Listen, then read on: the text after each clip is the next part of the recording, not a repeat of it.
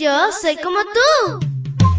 Pequeña para grandes cosas y grande para cosas menores. Te cuento que llegaste al lugar perfecto. La devoción matutina para menores. Una reflexión que se ajusta a tu edad, que te queda bien, ni muy grande ni muy chica. Adelante y bienvenido a nuestro mundo. Hola, hola mi príncipe y princesa de Jesús. Es súper fantástico iniciar este hermoso miércoles contigo. Te saluda tu amiga Linda. Y el versículo para hoy dice así. Quedarás cubierto de vergüenza y destruido para siempre por haber maltratado y matado a tu hermano Jacob. Abdías 1.10. Y la historia se titula ¿Cómo tratas a tu hermano? La enemistad entre Edom e Israel se remonta a siglos antes de que Abdías escribiera. Mientras Israel peregrinaba a Egipto, solicitó permiso a Edom para atravesar su territorio con la aclaración de no comer ninguno de sus productos ni beber agua de sus pozos, pero Edom no se los permitió. Más bien lo amenazaron que si se atrevían a cruzar su territorio saldrían armados contra ellos. Números 20, 17 y 18. Así que Israel tuvo que rodear su territorio. No obstante, Dios le indicó a Israel, no deben despreciar a los edomitas porque son parientes de ustedes. Posteriormente, los edomitas se opusieron al reino de Saúl, pelearon en contra de Josafat y por último se rebelaron contra Joram. Si bien este pasaje no menciona a Edom, lo cierto es que el versículo 8 dice, durante el reinado de Joram, Edom se rebeló contra el dominio de Judá y nombró su propio rey.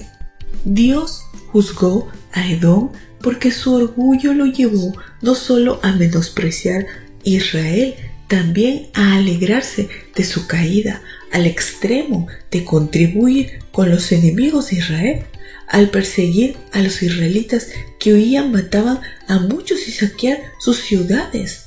Tales acciones ocurrieron alrededor del año 845 a.C., cuando los filisteos y los árabes se aliaron para atacar a Israel, siendo Joram rey de Judá. Más adelante el profeta Ezequiel confirma la caída de Edom y la causa. Tú has sido eterno enemigo de los israelitas y les hiciste la guerra cuando ellos recibían el castigo final por sus pecados. Dios visualiza la relación ideal entre Israel y Edom como naciones hermanas, debido a que descendían de Jacob y Esaú. En un momento de su vida ellos se enemistaron, pero se reconciliaron. Desafortunadamente no ocurrió lo mismo con los descendientes de Saúl que guardaron rencor contra los israelitas. En esencia, Dios los castigó por haber alegrado de ver a su hermano en desgracia, en la ruina y por burlarse de su angustia. Abdías 1.12. Conducta impropia para un hermano sanguíneo o hermano en la fe más que actos específicos. La desgracia de Don sobrevino a causa de un corazón lleno de sentimientos negativos como la ira, el rencor y la amargura. Por su parte, Pablo asegura que el amor genuino se caracteriza porque no se goza de la injusticia, sino de la verdad. Primera de Corintios 13:6. Querido Dios, Gracias por este hermoso día. Hoy pedimos ese amor genuino para con los demás, en donde tú nos pongas que seamos siempre misericordiosos, amables, quita el orgullo de nuestro corazón y de nuestra mente. Te lo pedimos en el nombre de Cristo Jesús. Amén y amén. Abrazo tototes de oso y nos vemos mañana para escuchar otra linda historia hasta luego. Hoy creciste un poco más. ¿Qué?